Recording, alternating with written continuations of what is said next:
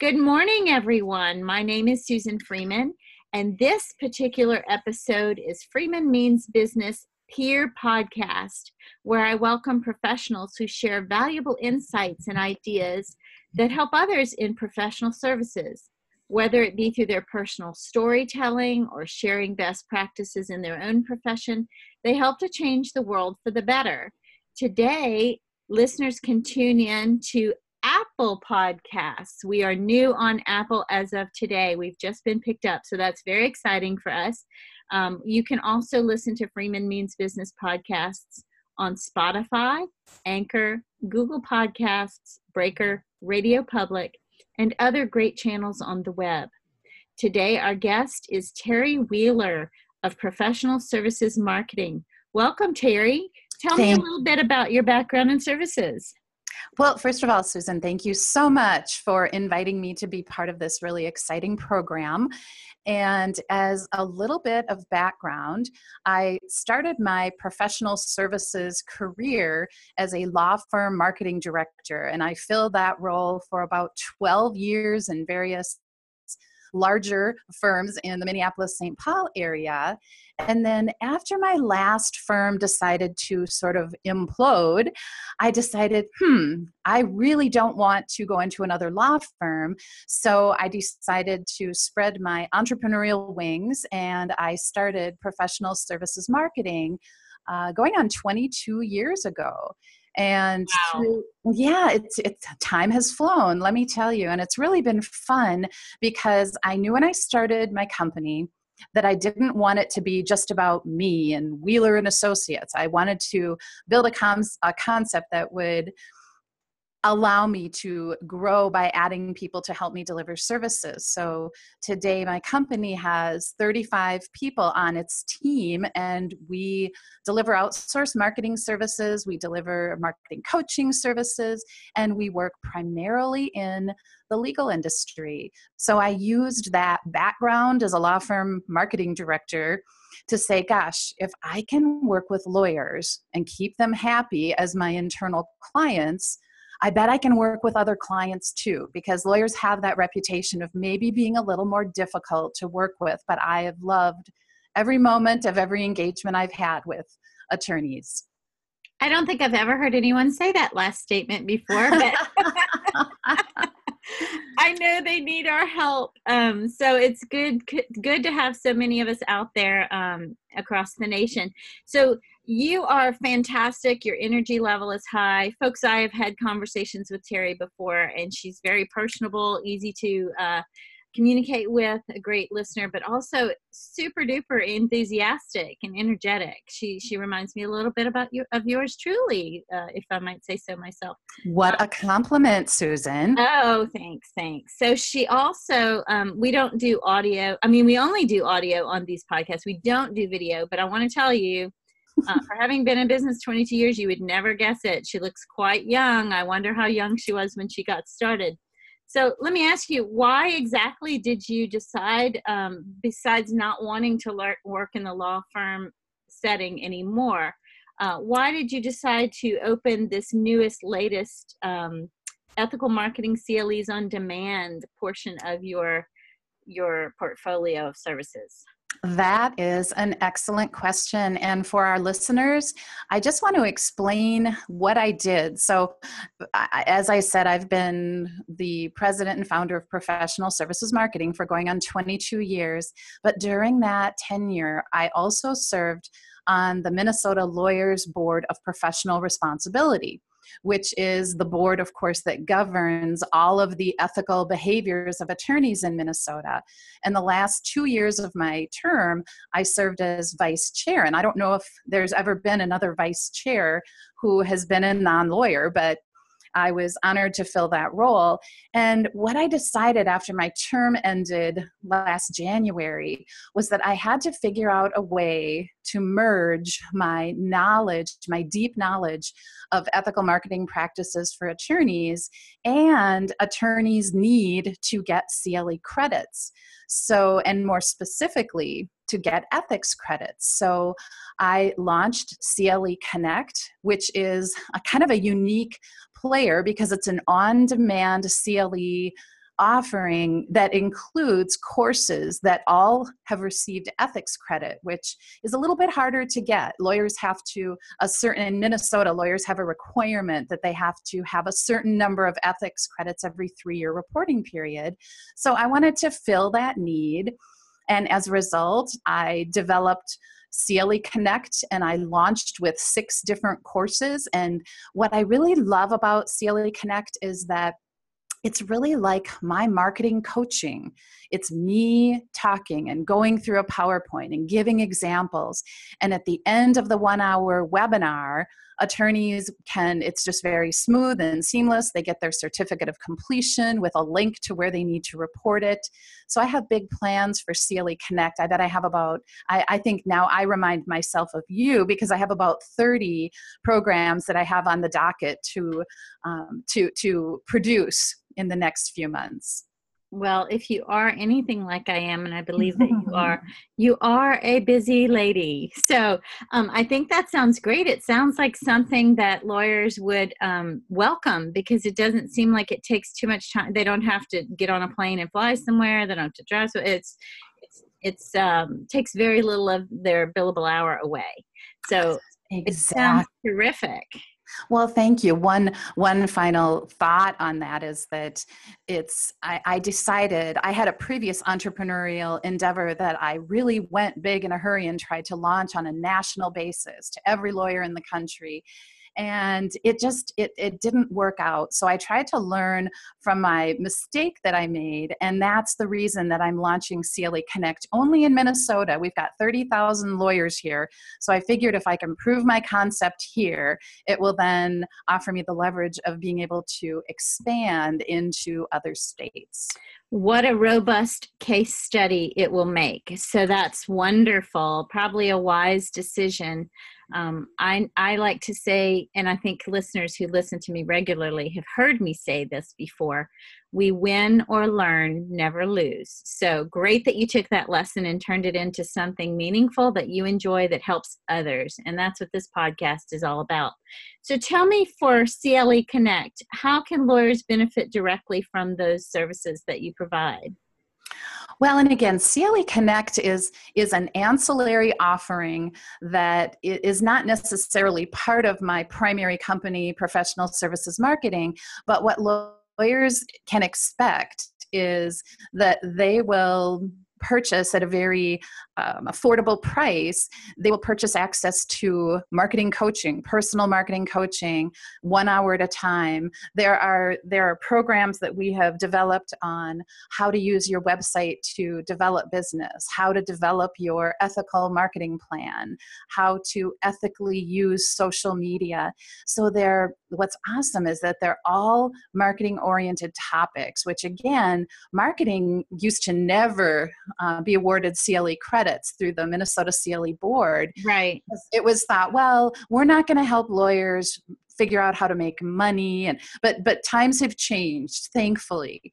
So what they can expect to learn really are the marketing basics. There aren't a lot of marketing consultants like me throughout the state of Minnesota. In fact, you probably know this statistic as well, Susan, that 70% of all the lawyers in the country are in firms that are 10 attorneys or smaller. So I'm really trying to put together this high quality content that isn't just going to give someone an ethics credit or 6 ethics credits if they took all the classes we have right now, but rather is going to truly help them learn the basics they need to build their practice. Right.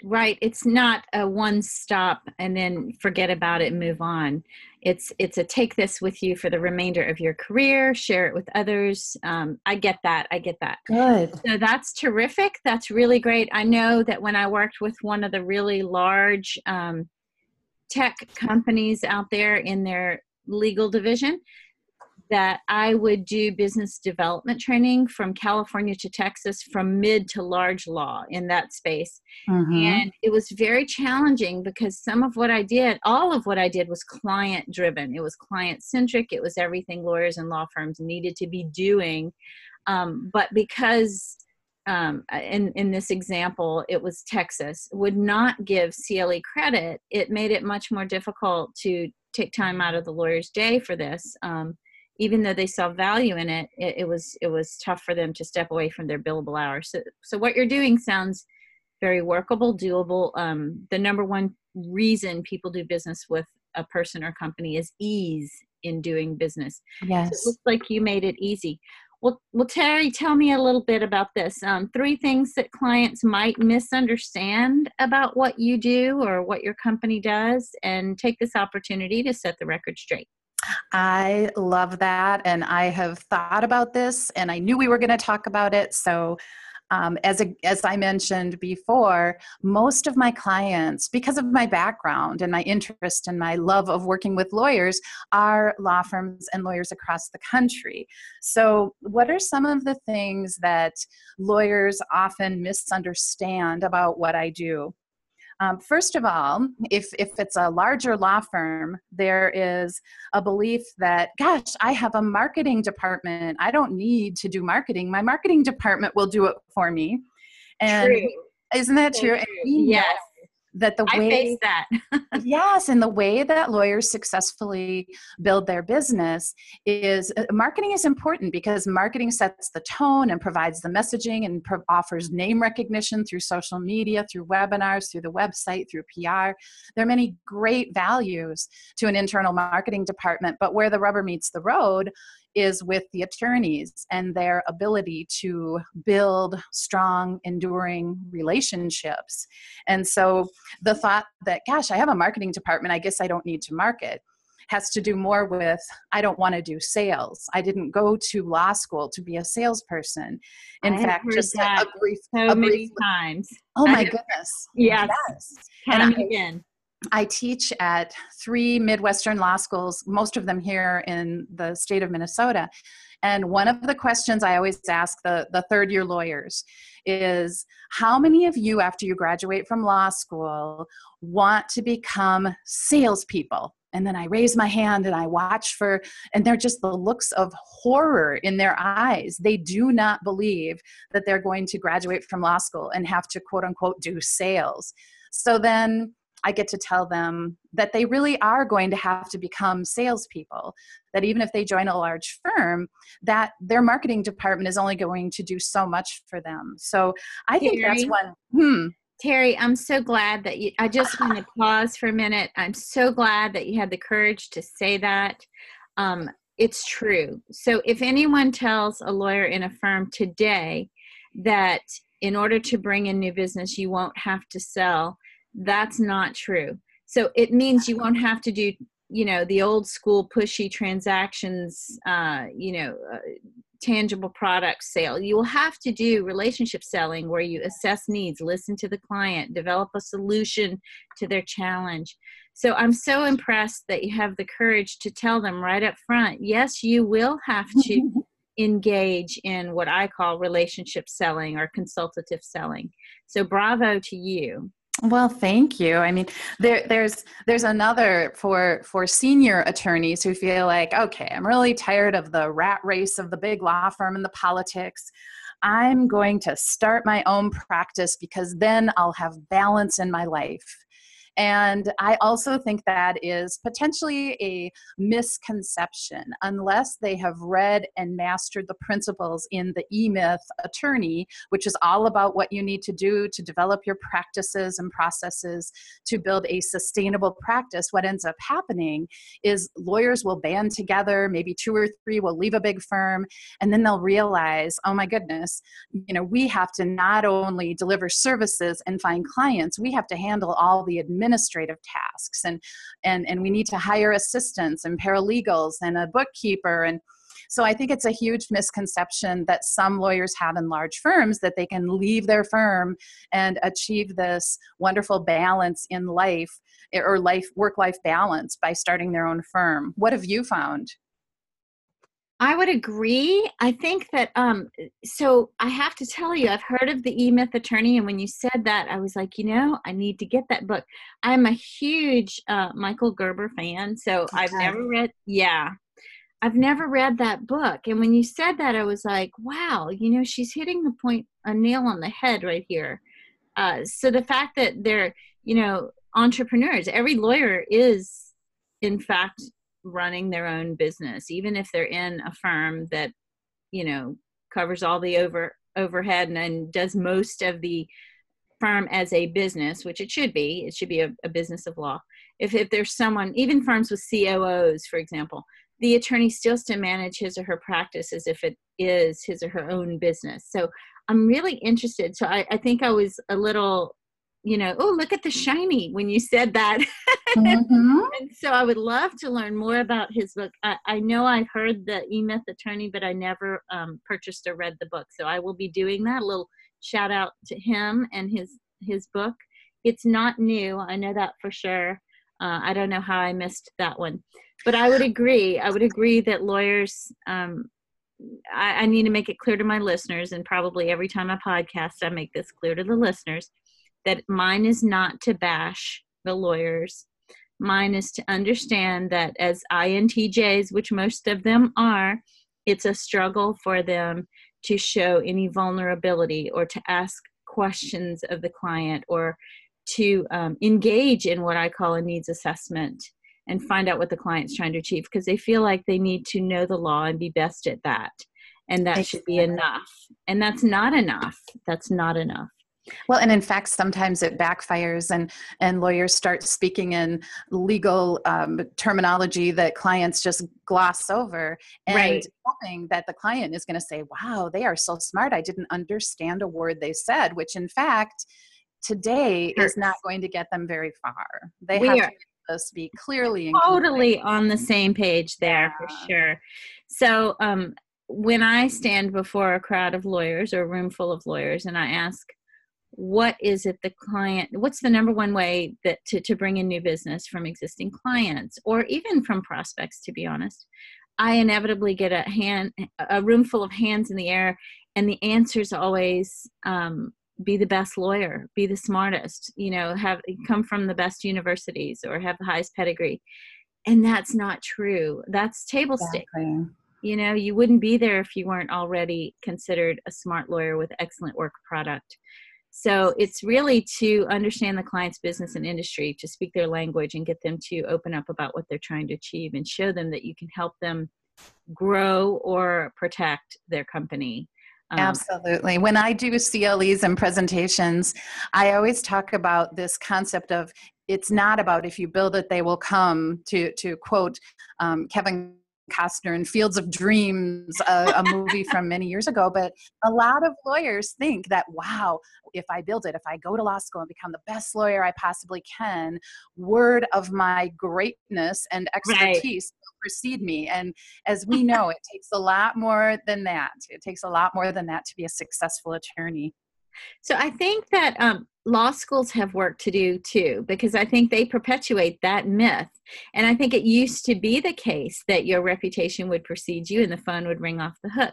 But now there are so many lawyers doing such great work, and there's so much information available to the buyers of legal services that they can easily just move on down the line if they don't like the way you operate, or if they don't think that you'll be so I always say people want to do business with those they know, like, and trust. Yes. So if they don't feel they know you, like you, or trust you, they'll just call someone else or email someone else. So no, true. That is absolutely true. And legal services are more of a commodity now than they've ever been. In the past, as you know, these dedicated, loyal clients would choose to work with a firm, and they didn't care which lawyer they worked with. It was their firm, and those days are gone. Clients will work with as many lawyers as they choose who have the expertise and the experience that they have, even if it's in a very limited area of law, which I think is why a lot of boutique practices are very successful today. It's the big full service firm approach that's becoming, I think, harder and harder to sell to clients. Sure. Let me ask you this. So from the client perspective, I believe they are looking for a lawyer who understands their business and industry, and therefore they're looking for a lawyer who at least claims to have expertise and experience in that niche, in that industry. But there are firms out there where the lawyers choose to be generalists, and because they like that and they like to feel like they're experts in so many areas, I think that serves to make themselves feel good about themselves, but it doesn't serve the client best, because from the client perspective, if I'm looking for, you know, a healthcare litigator and I see on this person's bio or on the website that he or she does that plus claims to be the best at 6 other practice areas, how do how do I relate to that? How can I be sure this is, you know, the person for me? So how do you feel about the generalist versus the niche or the expert in a certain industry even?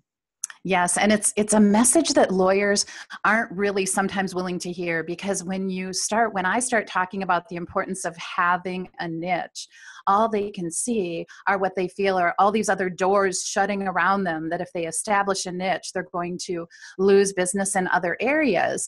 But I have just one brief example of a plaintiff's employment litigator who I was trying to help him really develop a niche. We weren't sure what that niche was going to be, so we walked down the path of what type of clients have you worked with predominantly, where you would say experience with this type of client, and we landed on physicians. So my plaintiff's employment lawyer now has a page on the website that talks about our services for physicians. Here are articles that I've written just for physicians. Here are blog posts I've written that address all the employment issues that physicians face, like peer review and other areas. And as a result of making him the expert and creating this niche, which he had all along, he just wasn't marketing it. And I can honestly tell you, we have representative experience. Here was the situation. This was our approach. Here's the result. So we have a whole entire page just for physicians. And as a result, he has generated millions and millions of dollars in business, because a client will do a search on Google. And because we've done great SEO for him, he's the first lawyer that comes up under employment lawyer for physicians or physician attorney. And as a result of that, he has new clients just beating down the door to work with him, because we took the concept of having a niche and we made it real by creating a page. I'm a huge believer in market your services, not by the service area, but by the type of client that you work with, right? I mean, that makes so much sense. So industry focused or even client focused. Yes, absolutely. I think that's fantastic. So that takes a lot of courage on the part of the lawyer because firms are still so practitioner focused. You know, lawyers are practitioners. They make the clients work hard to find out who they are and what they can do to help the client. Exactly. When they should make it easier by saying, I am a business person who knows the law. I understand your world. I can help you solve problems, prevent problems, etc. So yeah, that's fantastic. So I have found what you have found, and that lawyers are afraid to, I love your analogy of letting go, because they see all these other doors shutting, when really it's like the Blue Ocean Strategy, that book from years ago. Yes. Fantastic. You know, don't swim in the same red ocean that's, you know, occupied by all the people doing the exact same thing you're doing. Find a niche, carve something new, and be the expert in that arena or that field or that ocean, to use that example. Exactly. And he still gets a lot of business. He still has all kinds of other clients that are not physicians. But part of the other goal of having a niche is that you want to attract clients that are the most enjoyable for you to work with, but also that are the most profitable, so that you're getting beyond this concept of door clients, which means I will work with anyone who walks through the door. That is the antithesis. That's the opposite of what niche marketing does. So like you, Susan, I'm just a huge proponent in the effectiveness and efficiency of having a niche. So a compliment to you, Terry Wheeler, is you sound like Seth Godin. Oh my gosh. No way. I'm this is it. This is my last day of work. I'm going on the speaking circuit. I'll write a book. That's so sweet. Yeah, he's great. I've been following him for 1,000 years, long before, you know, people understood that there are differences between business development, marketing, and then where there's overlap. So awesome. You are fantastic. Let me ask you something. So what can lawyers expect if they call you on the phone or email you? What do they get from Terry when they first reach out? Like, take me through, say I'm a client and I call Terry or I email her. What do you do? What's your first thing you say or do?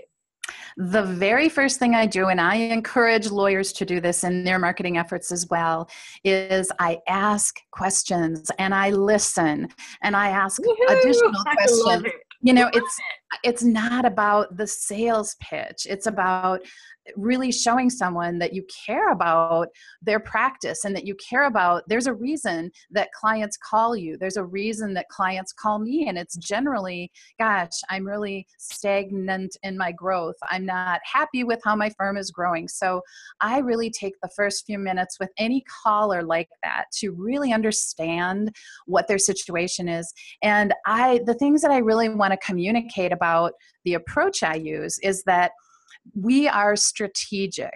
I can't have done this for 25 years and not be highly strategic. So I make sure that the attorney realizes that this isn't just one blog post and here's your solution, or a new website and then you're going to have all kinds of clients. It's a multitude of strategies that have to be implemented over time, but that everything starts with assessing what's worked and what hasn't, moving into what are my aspirational goals and objectives for the upcoming year. Because when you have that, you have the roadmap. And then what works out really well is that I then become their cheerleader and their coach and their accountability partner. So whether it is an individual attorney that I'm coaching, or if it's the managing partner of a 15 or 20 attorney firm, we start with the strategy, then we implement, and that's where my team comes into play. So I always tell my clients that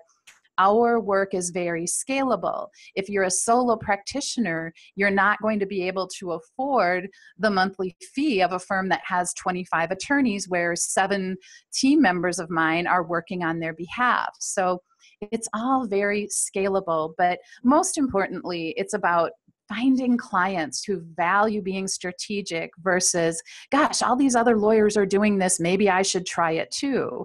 The goal is to, as you've alluded to and mentioned earlier in this podcast, lawyers have to determine what makes them unique. They can't float in the same pool as all of their competitors. They have to really identify their unique differentiators and market using those strengths that they have, in my humble opinion. Well, that's what we're here to discuss. And you know, humble as Terry is, folks, she really needs not be. She really knows her stuff. So the first time I ever talked to her on the phone, usually my introductory phone call or when I, I'm first getting to know someone, it's a few minutes, but I think Terry and I talked for over an hour. It was great. It was really great. Very validating, and I learn something new from her every time we talk, and I'm learning something new on this podcast, hoping that you, the listener, are also learning something new. Tell me some actionable advice to lawyers that you might give on this podcast in case a few of them tune in. And they do. They don't admit it, but they do tune in. Well, that is a really great question, because lawyers don't want a bunch of theoretical great marketing ideas from some bubbly marketing person who can come up with great ideas. That's not enough. So I've really synthesized some of the action items that I think lawyers need to take. Number one, they truly need to weave marketing and new business development, what I say is through the fabric of their practice, that this can't be something that in 2 weeks on Friday from 2 to 3, I'm going to do marketing. It just doesn't work that way. So you have to weave marketing through everything you're doing. You have to think about, maybe while that document is printing, I should send an email to this prospective client or this referral source, and keep that thread going no matter how busy you are. Because I always tell lawyers, if you wait until you truly have time to market, it could be too late. And I don't say that as a scare tactic, well, maybe a little bit, but I say it because it takes consistency and dedication to build your network, to build your pipeline. And you can't just disappear while you're in trial for a month and a half or a year and then expect to go back and rebuild those relationships. Right. So weaving marketing through your fabric is of your practice is one thing. I think it's like brushing your teeth. You have to do something every day. Exactly. And secondly, I think it's really important, a la the E-Myth attorney, to have systems and processes in place to make your marketing efforts more manageable and measurable. So don't just fly from or operate off the cuff. You really need to think about, how can I create some replicable processes so I don't have to work so hard every time I want to do something related to marketing? So I think that helps, number one, when you have, those processes in place, it makes the weaving marketing into your everyday easier and doable. Absolutely. And then I would acknowledge too that lawyers, like I'm sure you and I are, Susan, tend to be perfectionists. They're high achieving, highly educated people who put a lot of pressure on themselves.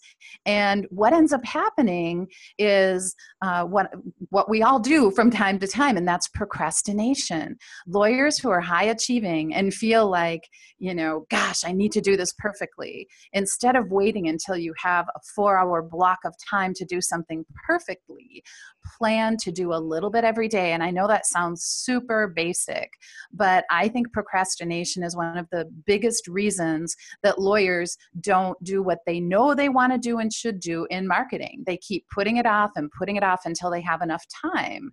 And again, sometimes when they wait until they have time, they don't have a backlog. They don't have prospective clients that they're talking to, and then they panic. So I don't want any of your listeners to panic. That's why I always encourage my clients to put marketing on their calendar, even if it's only 10 or 15 minutes in the morning when they get in. Do something every day that is outside of your billable hours. Because I heard that from a client just this morning, and it was on a big marketing opportunity that we have. And his concern was, well, I'm going to have to take a couple of hours, my billable time away to do this.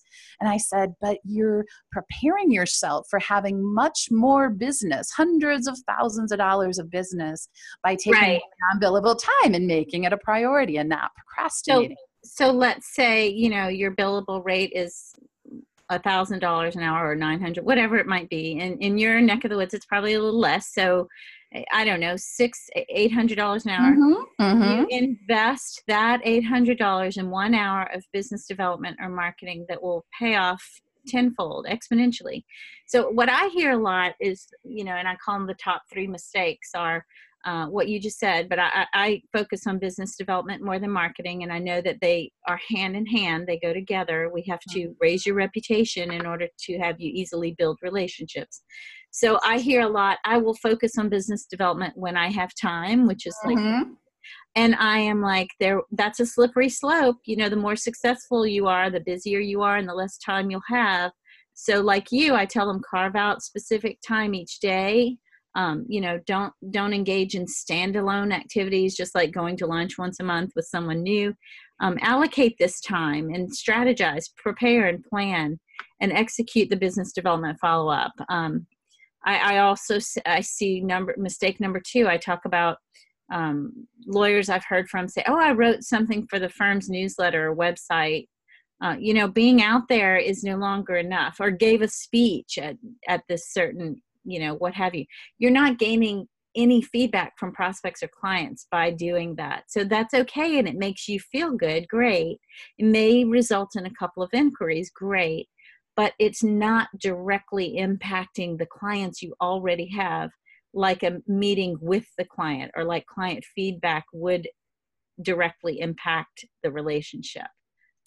Exactly. And to that point, Susan, I think it's really important, whether your listener is a solo practitioner with a small firm, with a large firm, to realize that, let's just use the example of writing a blog post. Hopefully that blog post is going to be timely and relevant, and it's going to matter to an audience that you're trying to do more business with, and that it isn't enough just to put the blog on the firm's website.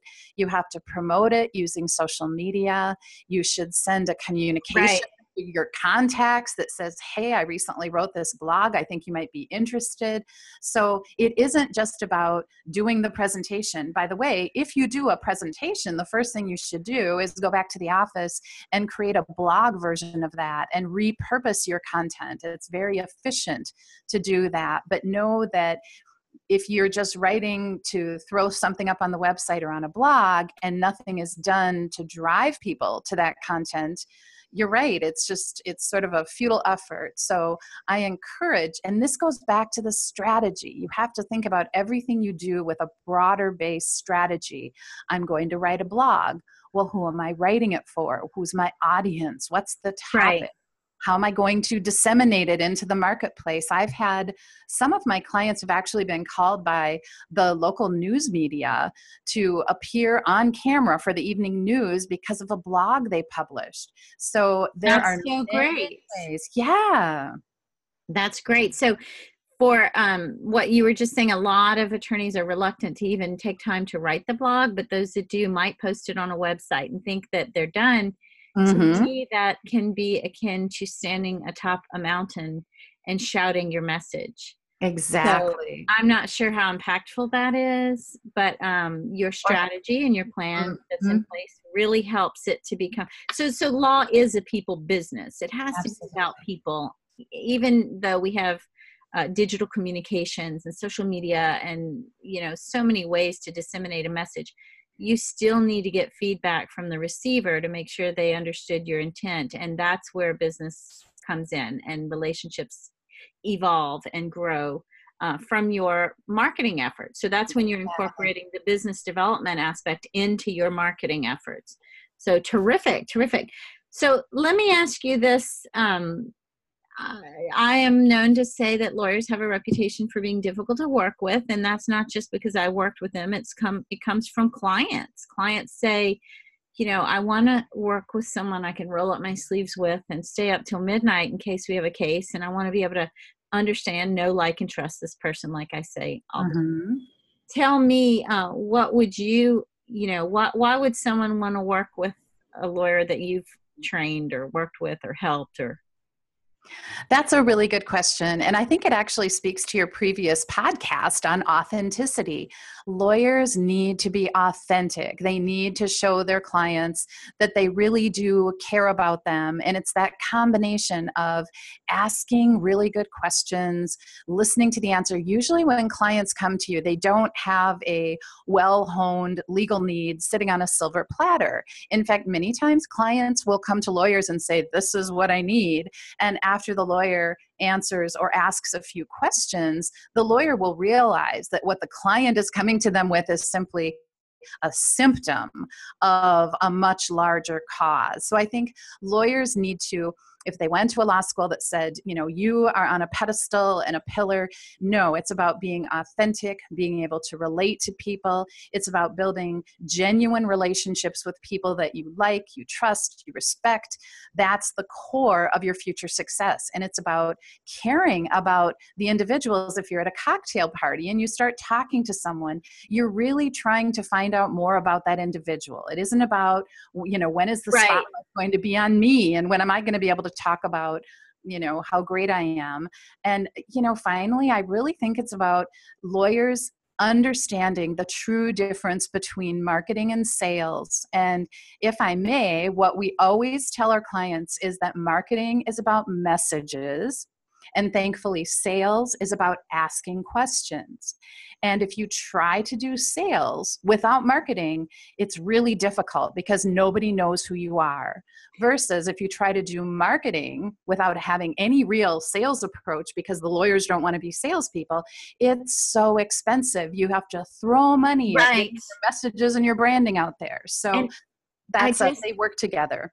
I am jaw dropped. I mean, it's like you have come into my brain and taken a little bit of that gray matter away and put it into your head. And, you know, I feel like I met me. Oh, that's awesome. This is so great. I mean, you have, look at me. I've never been without words before.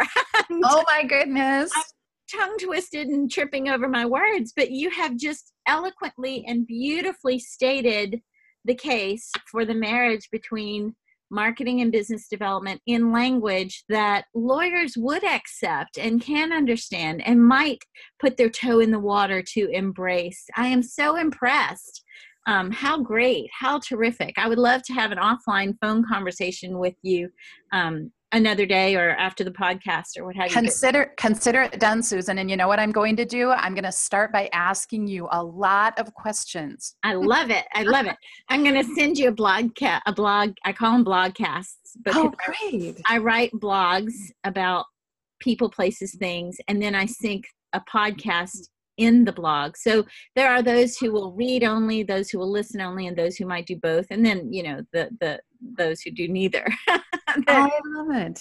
But my blogcasts, I had recently a couple of new blogcasts. And then before I started the podcasts, I had written a pure blog about the Socratic method and how it's the lawyer's friend. And so training people on gender-based communication style differences, which is the differentiator I bring to the table. I notice that it's not just gender, but it's also personality makeup. So the INTJs are particularly brilliant people who they are afraid of asking questions, appearing vulnerable. They feel like being vulnerable makes them look unintelligent or ignorant, and that's not true at all, as you know. They also are afraid to talk on the phone. So they want to be able to see the nonverbal communication cues and whatnot of the audience or the person who's receiving their message. So it's very difficult to get them comfortable with the type of business development that you're referencing. So I'd love to chat with you more about that. This is very exciting. Well, I would love to. Let me ask you, you sound like you do this 24/7, but I'm sure there has to be something else you do outside of coaching and consulting with lawyers. Yes. And so my husband and I were empty nesters, and yes, I am an admitted workaholic, and it's not because I have to, it's because I love what I do, but I've been doing a much better job of taking nights off and trying not to work weekends because we live in, I guess you could call it East Central or Northern Minnesota. We have 40 acres of beautiful land. Wow. I hear wind chimes outside my office right now. I love winter, so I obviously live in the right state, Minnesota, or as we call it, Minnesota.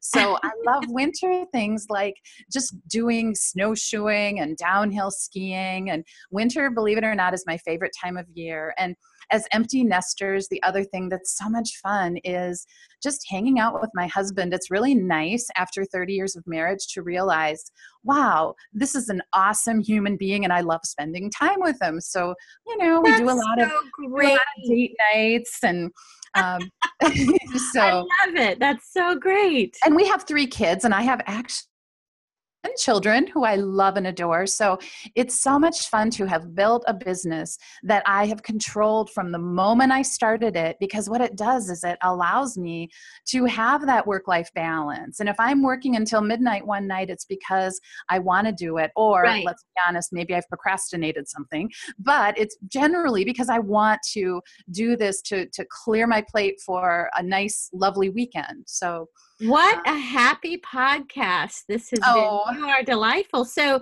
again, folks, you who don't know Terry and may have never seen her, you would not believe she has grandchildren. I'm just going to throw that out there. That's crazy. No, that's so exciting. So I am about to lose my 17-year-old son. He's my only one. He's about going off to college. I know. I've been suffering a lot of heartache over that, and I put everything out on Facebook. Most of the listeners follow me on Facebook too, so they know that I'm, you know, an oversharer. I've been sharing his story since he was probably, I don't know, since Facebook started, but since he was probably 15 months old. Oh.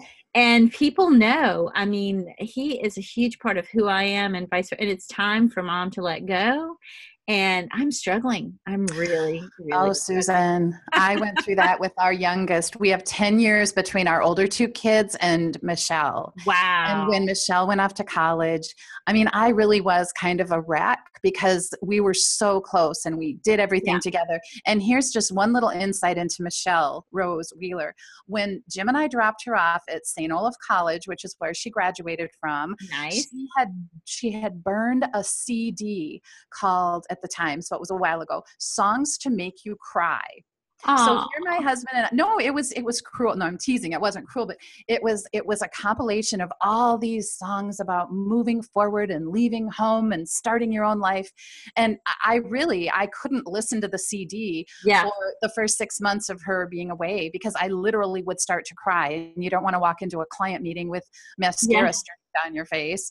So, but it is a hard time. But you know what? Michelle is now graduated and she does work for me in my business. And all I can tell you. That's so great. Awesome. It's so nice when your child is kind of fledged and they're off on their own and you know, you've been a good parent because what happens is they come to you for advice and counsel. You're not the parent anymore. You're their advisor and by their choice. But I feel your pain. And all I can say is it will get better. I hope he's not going like across the country. Is he going somewhere fairly close to you? So he was looking across the country, but then he came to us one night and said, you know, I really don't want to live that far from you guys. We're very close knit. So yeah. Well, thank goodness. That made me feel a little better. So he is looking in California. There is one school he's looking at, UT Austin, that's sort of far away, but you know, We'll see how this plays out. It looks like Cal Poly might be the best fit for him. As much as Mom was hoping he'd want to go to Stanford, and he could. He's got a 5.0, he's got everything it takes, and he's an old soul, and he's just, you know, you can tell I'm a big fan. Yes, aren't we? I am also a big fan of all my kids, but that Songs to Make You Cry, that just about did us in. I bet. So one last thing before we say goodbye, I will probably meet you in person because I have a stepdaughter who lives in Minnesota. Oh my goodness. Yeah. Yes. Let's get together the next time you're here. Totally. So I just wanted to say thank you. You're delightful. You're super brilliant. You're easy on the ears.